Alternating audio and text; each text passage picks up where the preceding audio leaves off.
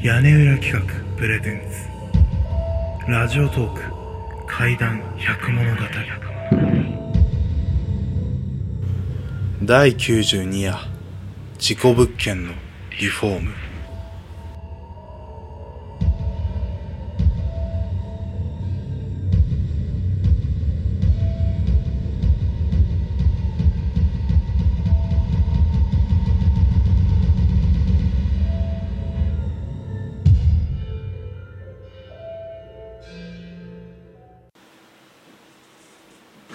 事故物件のリフォームをやったことがある。アパートマンション一軒家別荘とかいろいろ。ついでに孤独死自殺の発見者になったこともある。なんか近所の住人が見てくれとか来るんで。これは俺がリアルに見てきた事故物件の話です。自殺アパートの話。アパートの自殺は圧倒的に首吊りが多い。若い人がロープかけるのは事後の建物の傷に対する心配なのか鴨居や中柱に紐をかけてやることが多いみたい。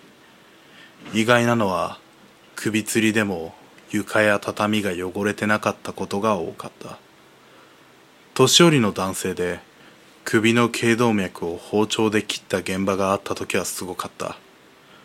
布団かぶってやったんだけど畳や壁周囲が血だらけで畳や壁を張り替えたり塗り替えた。古い公営の物件だったんで同居の家族が出た後は誰も住まずに解体したらしい。パッと見はそんなことがあったとは絶対にわからないレベルまで現状回復できた。現状回復やる人間からすれば最初から事故物件と明らかに分かったりすればまだいい。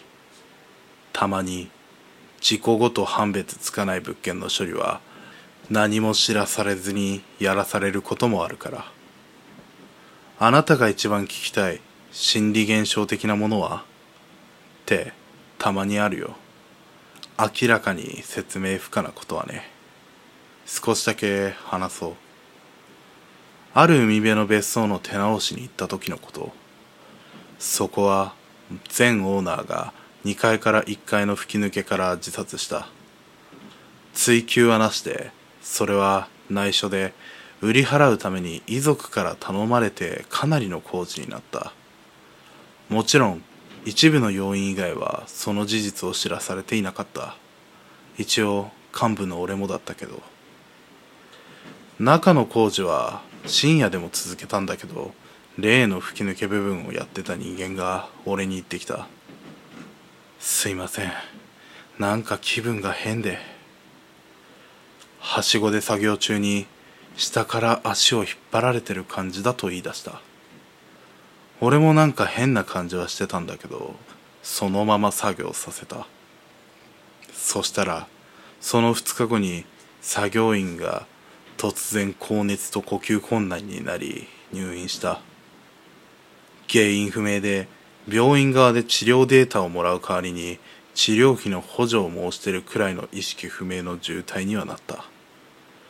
医者が言うには助かる率が1割ないとまで言われた。奇跡的に持ち直して助かってよかったんだけどそれでも入院3ヶ月。そこで社長あの物件のせいじゃないだろうなとか言い出してそこで初めて聞いた事実。